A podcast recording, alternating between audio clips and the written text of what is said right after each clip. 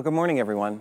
I'm glad you're joining back here as we continue on in this series, really exploring that forgotten but necessary practice of lament. And I believe that lament is really needed in our day and age and where we're at currently, like historically, socially, and culturally. Because here's how I would term our current lives right now I think that we are living in a space of disruption. I think that's what kind of we are living through, right? Where things don't seem to fit, where things are new and different and difficult, and we are just living in a space of disruption. And disruption can be both good and bad, right? Because in disruption, you can actually develop like new habits, new ways of seeing things, new ways of even behaving and believing and moving forward. Some of you might have experienced this, right? You might have actually realized in this season the importance of face to face relationships and slowing down a little bit and those sort of things. But spaces of disruption can also go the other way. Because while it might be likely that we realize the importance of face to face relationships, it's also just as likely in spaces of disruption we just watch way too much Netflix or whatever. That disruption can be both good and bad. And so today, in a space of disruption, I actually do want to offer to you or invite you into actually a new way of seeing some things, specifically to disrupt our current idea of how we view sin. Because here's what I believe I believe that lament needs us to name sin, but it actually does this in an expanded way, or to put it a little bit differently. I think what has happened, especially in our day and age, is that we have adopted an individualized, privatized, and just a personal view of sin. And that sin in lament is so much bigger than just this. And so today, in a space of disruption, I actually want to disrupt some of our ideas around sin that are not biblical, that are not helpful, and they're certainly not founded in lament and in this book that we are looking through, the book of Lamentations. So today, I want to kind of expand our kind of ideas. So it's going to be a little bit nerdy, it's going to be a little bit challenging in spaces, but I believe that we need that. So today, if you have your Bibles, open them up to Lamentations chapter 3, which is where we're going to be today. I want to begin again in verse 1, and we're going to see some of the same themes that we've seen throughout the last few weeks. Because really, uh, each of these weeks that we are working through, they all build on one another.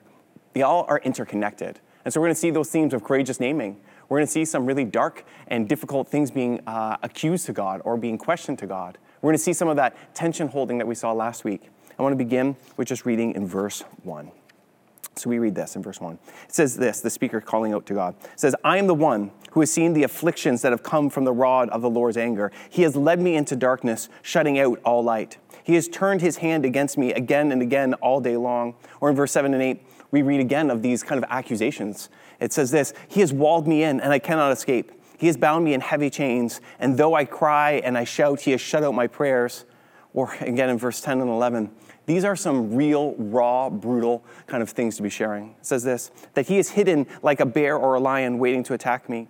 He has dragged me off the path and torn me in pieces, leaving me helpless and devastated. Or verses 16 to 18, we read again, really raw and really honest kind of sharing with God. It says this that God has made me chew on gravel, He has rolled me in the dust. Peace has been stripped away, and I have forgotten what prosperity is. I cry out, and my splendor is gone. Everything I had hoped from from the Lord is lost. And so in Lamentations 3, we are again seeing some of the same themes again uh, from Lamentations 1 and 2. And while most of us do not read Hebrew, here's what's going on in this. Because unless you read Hebrew, you actually won't notice this. That in Lamentations 1, 2, and 3, this is the structure of the poem that we're reading. They're actually an acrostic, actually.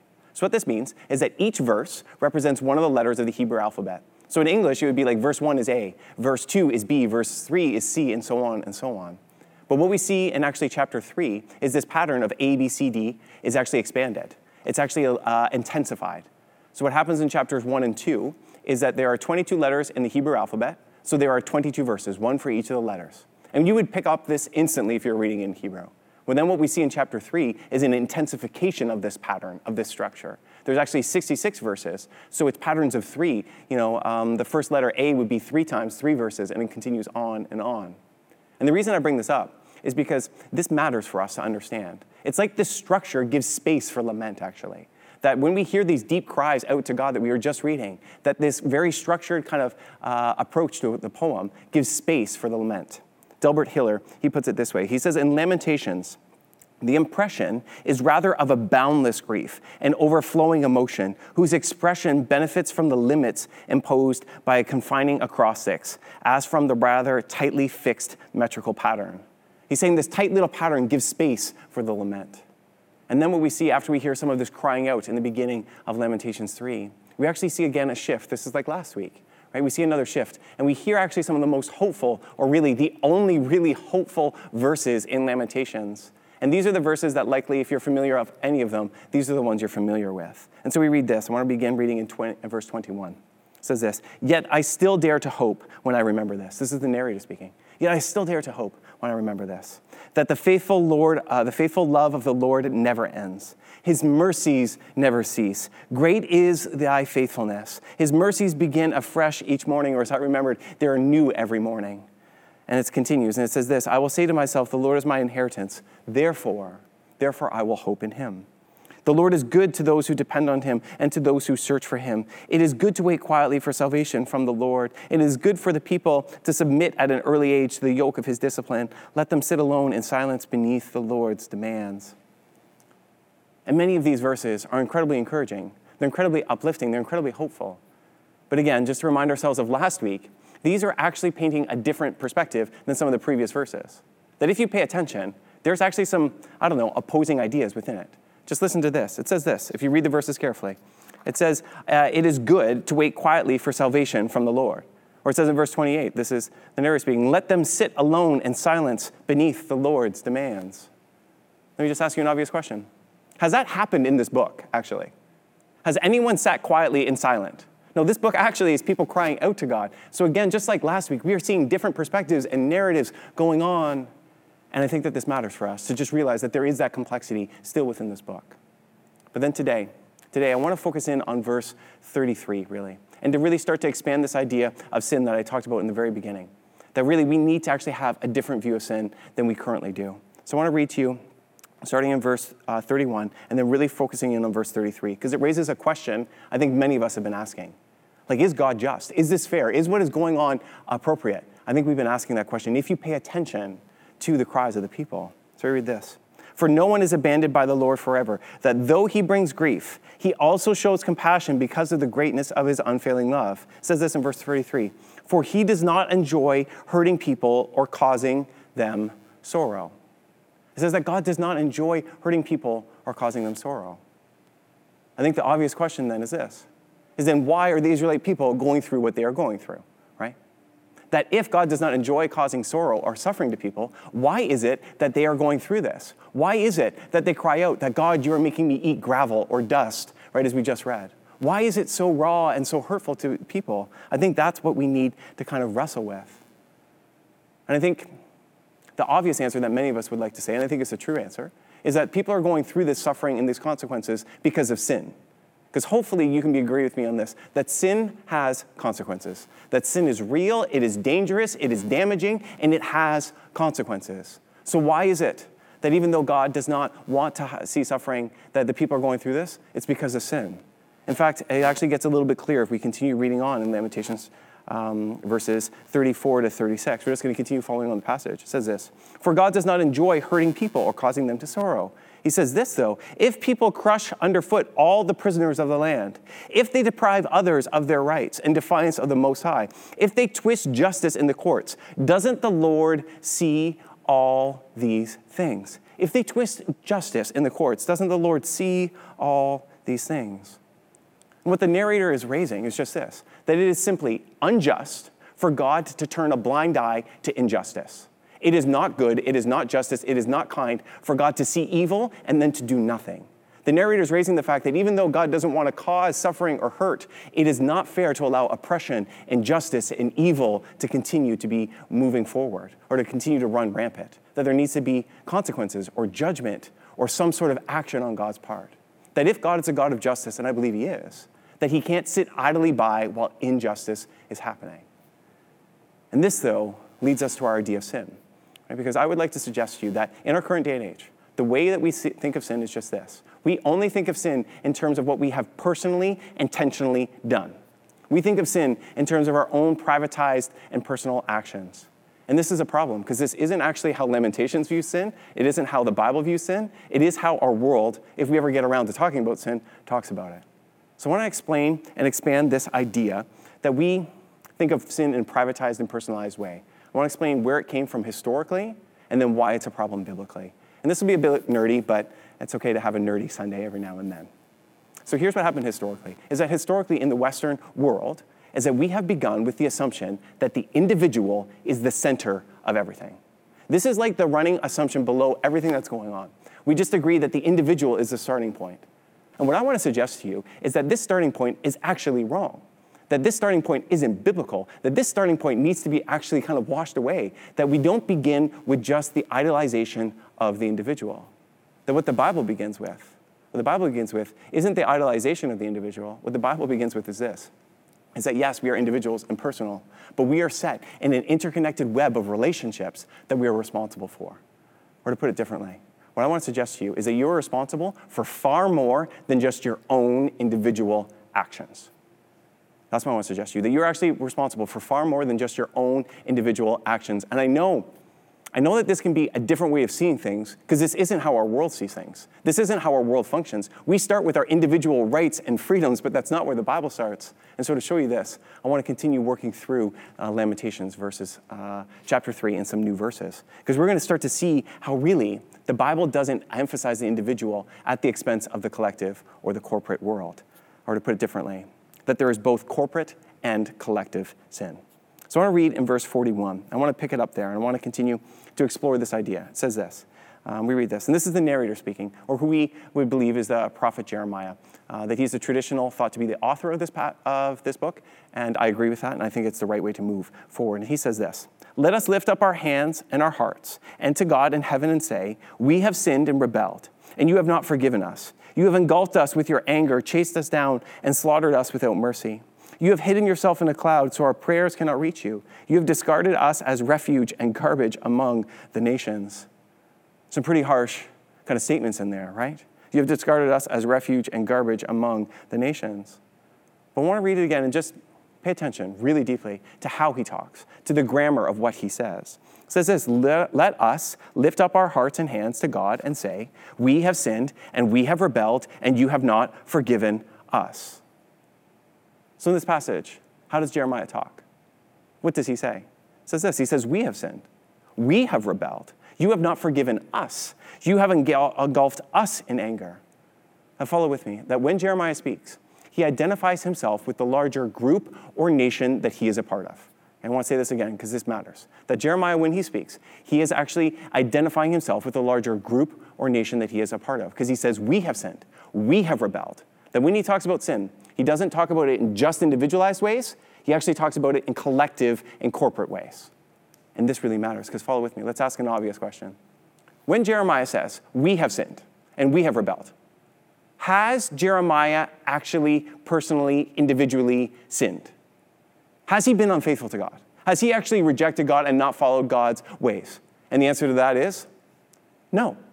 No, Jeremiah has actually been, if you go and read the book of Jeremiah, Jeremiah has actually been the only really faithful person. He's been faithfully there, being obedient to God, calling out injustice, and asking God's people to do the right thing. Jeremiah has been faithful. He hasn't been sinning and turning his back on God. And yet, what does he say?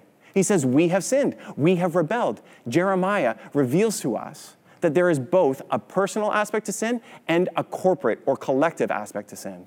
Or to put it differently, that you are responsible for not only what you individually do, but also for what your community, the corporate world around you, the bigger world around you does. That we have both personal responsibility and larger responsibility. And this matters immensely.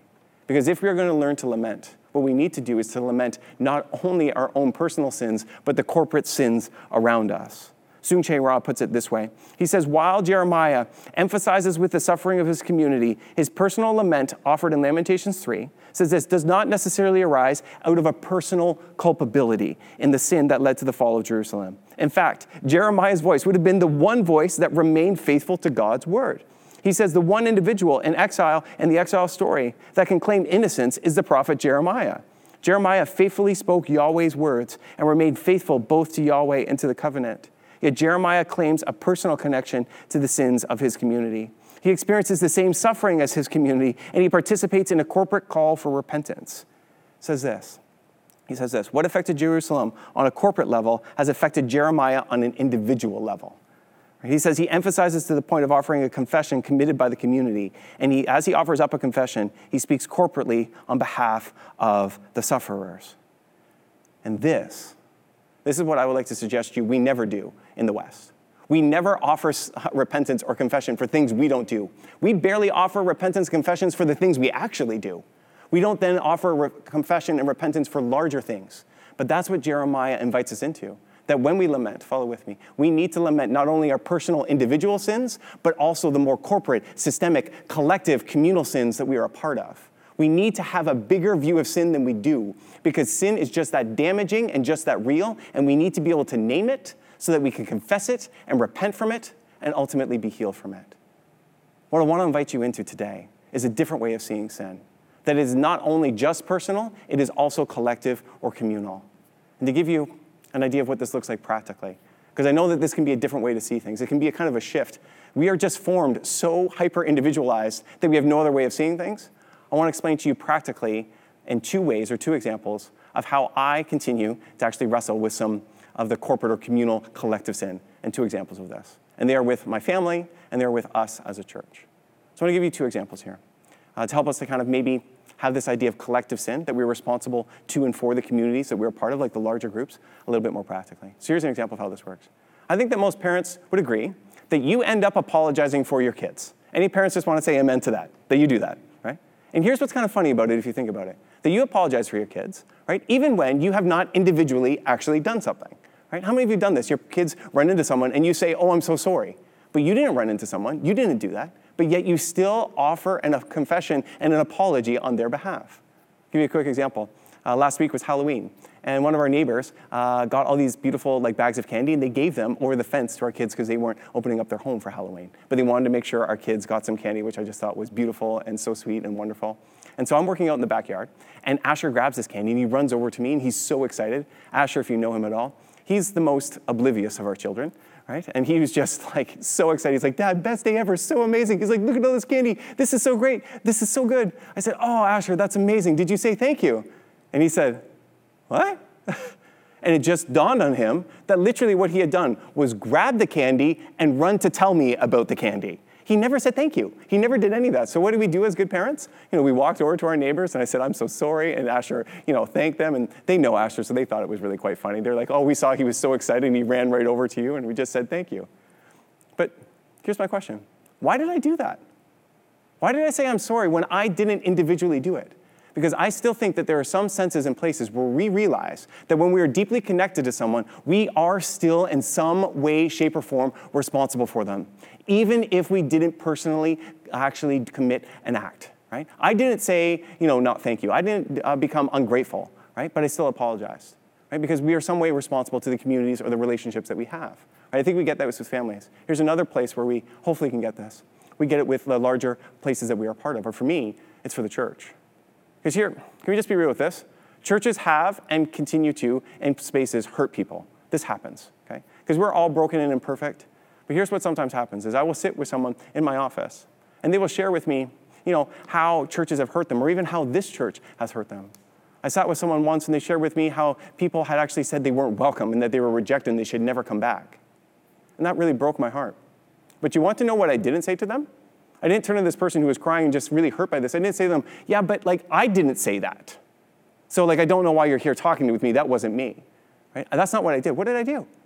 I would have said, I said honestly, I just said, I'm so sorry. I said, this is wrong. I, this should never have happened. I apologized even though I never committed the actual act myself. This is what we need to get in our heads and in our minds that there is a bigger and more expansive view of sin. This is why this is why I will continue to apologize for the church at large. This is not because I'm trying to be politically correct. This is because I'm a Christian. And Christians realize that sin is so deep and damaging that it affects us not only personally, but also corporately, collectively, communally. And we need to apologize and confess to both. We need to apologize and confess to both. But what we've done in the West is we've reduced sin to just what we personally, intentionally do to the person in front of us so that if we ever get around to confessing and to repenting, it's only for individual acts, not for the larger systemic, corporate, collective things that are going on. But that's not what we see in the book of Lamentations. That's not what we see with the prophet Jeremiah. We read him actually addressing and confessing things that he never did. He says, We have sinned, we have rebelled, even though he had not sinned and even though he had not rebelled. He has a deeper and a bigger view of sin that we need to regain. Because there is no way that we will ever find healing and restoration while we continue to narrow the damage of what sin really is. We need to adopt a more biblical view. We need to get rid of the hyper individualism. We need to actually enter into the biblical view of lament. Again, Soong-Chan Rah, you should just you know, buy his book, and he's going to be speaking to us next week. I'm so excited for this. He says this. He says corporate sin is often denied and dismissed by Western culture's hyper individualism. This is absolutely true. Corporate sin is often denied and dismissed by Western culture's hyper individualism. He says this reflects a form of theological liberalism. He says this reflects a form of theological liberalism dependent on cultural norms and one's own experience to determine how we understand truth. He says sin can be defied, defined by cultural norms and by one's own individual experience. He says by acquiescing to the cultural norm of hyper individualism, personal and individual responsibility for structural and corporate sin is denied. And this is what we are seeing in our world all over the place. We are denying corporate and structural sin, and we need to regain it so that we can actually confess it and repent from it and change from it and then find healing from it. Because God, when He begins to judge the people in Jerusalem, follow with me, He judges them as a people, as a nation. That's what's happening here in Lamentations. There is the corporate, collective nature to sin. So, what does this mean for us all? Well, here's my main point for today. Okay? And this may be a new idea for you, but I think it's a very old idea that we need to regain. Here's what uh, my main idea is for today it's just this that corporate sin must be acknowledged, that collective sin must be acknowledged, that communal sin must be acknowledged. We cannot just reduce sin to what we have personally, privately done. It is so much bigger and more damaging than that, and we need to respond to that. And this actually is a theme, not only just in Lamentations, it's a theme throughout the Bible. Right? I think as Christians, we should understand this, really, that we are connected to far more than we realize, that we're responsible both to the people before us and the people who will come after us. Right? We should get this. Because aren't we right now suffering the effects of Adam's sin, you know, generations and generations ago?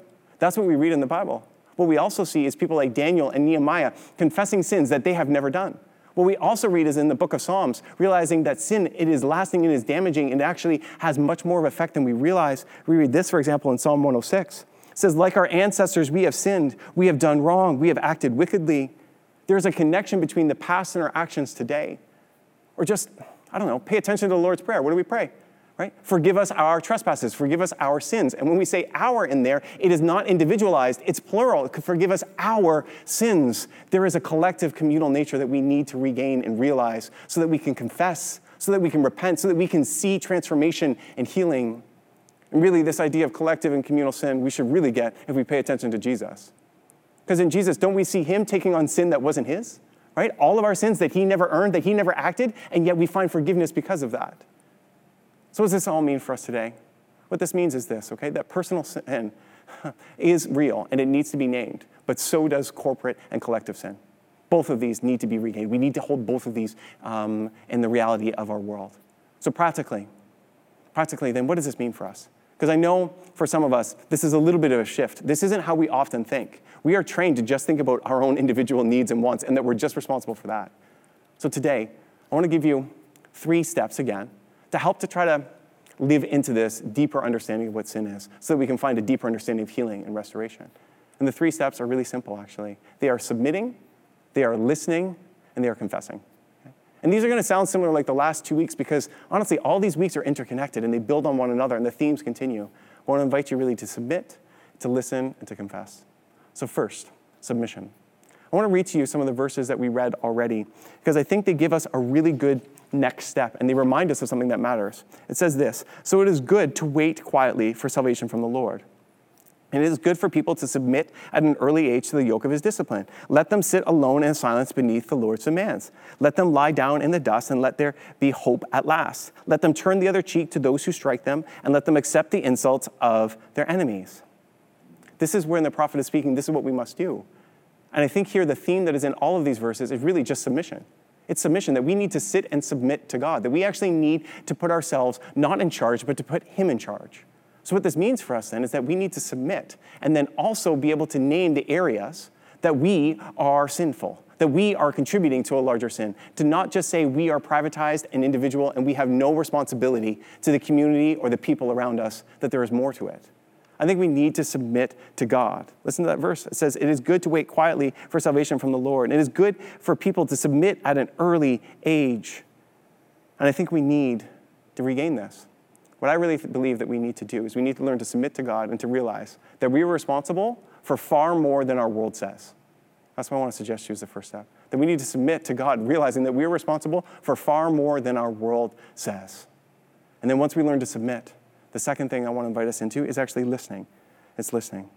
Because I just believe that before we can confess corporate sin, before we can confess collective or communal sin, we first need to listen to those who have been hurt by the consequences of sin. I think that's what we need to do.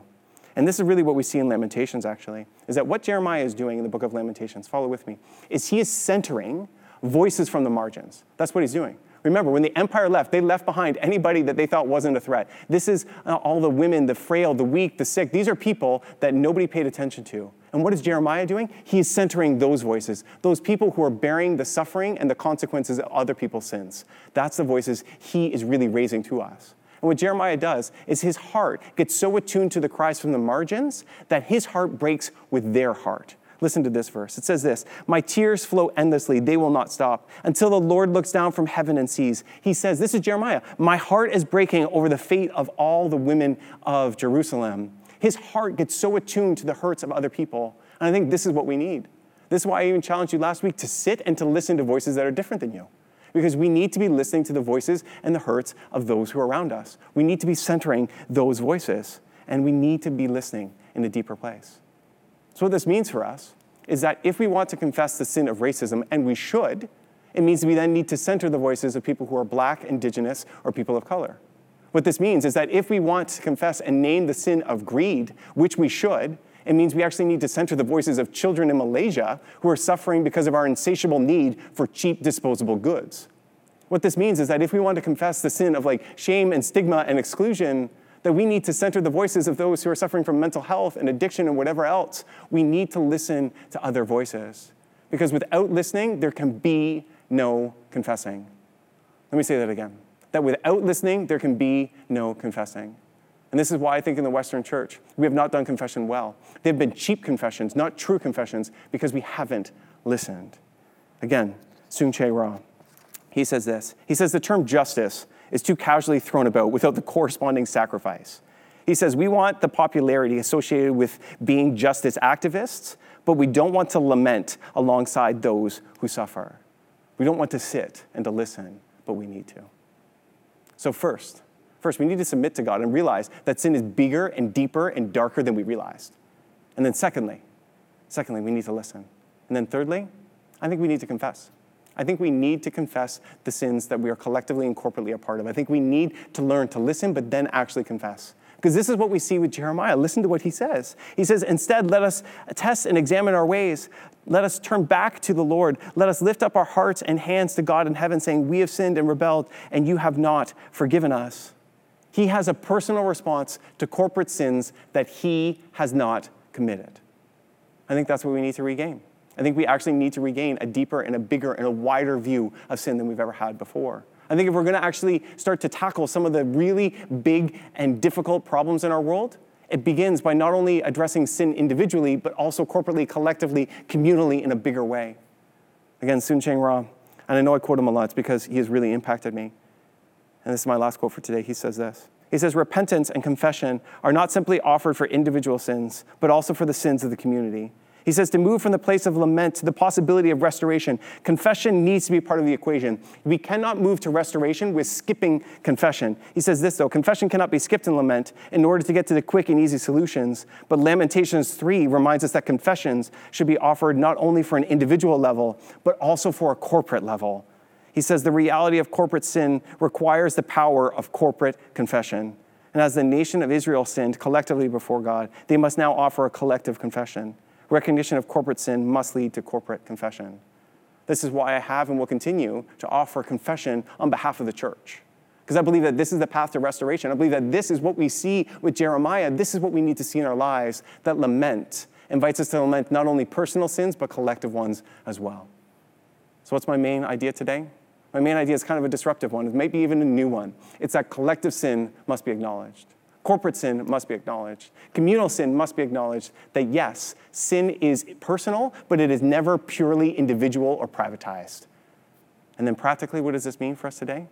I want to invite you to actually go through those three steps of submitting to God and just sitting with this, of then listening to other voices and centering them. And then thirdly, to actually offer confession. But practically, then what is my challenge? Here's my challenge for today. I want to invite you to take 15 or 20 minutes this week, even maybe today, and to just do this. I want to invite you to just sit with the Holy Spirit and to let Him guide you, convict you, and prompt you to listen to the right voices. That's what I want to invite you to do. Okay? I want to invite you to just sit with the Holy Spirit, sit in silence, and just let Him guide you, maybe even convict you, because there are things we need to name, and to prompt you to be listening to the right voices so that we can offer repentance, so that we can confess, so that we can find the healing and restoration that God has, but that never happens by skipping past confession. And especially it doesn't happen through skipping past corporate sin as well. So today I want to invite you to do this and to just sit with the Holy Spirit to let Him guide you because I believe that this is where we need to be opened up to. This is where we need to regain some biblical perspective. This is where we need to regain the lost art of lament. And so, with that, would you join with me in prayer today? God, I pray. I pray a strong prayer. I pray that you would convict us of the areas that we need to repent. I pray that you would convict us of the areas that we need to confess. I pray that you would convict us of the ongoing areas that we are involved in that we need to change from. I pray, God, would you open up our eyes to see that the reality that sin is so much bigger and deeper and more difficult than just the individualized notions that we have of it. I pray, God, would we have courage to be able to sit with your Holy Spirit. I pray, God, we would have courage to listen to voices. And I pray, God, that we would have the courage to then confess so that we might continue to move through this path of lamentations together, so that at the end we might find new hope, new meaning, new reconciliation, new life. And I pray that it all happens in and through you leading us. And I pray this all in the wonderful name of God the Father, Son, and Holy Spirit. Amen and amen.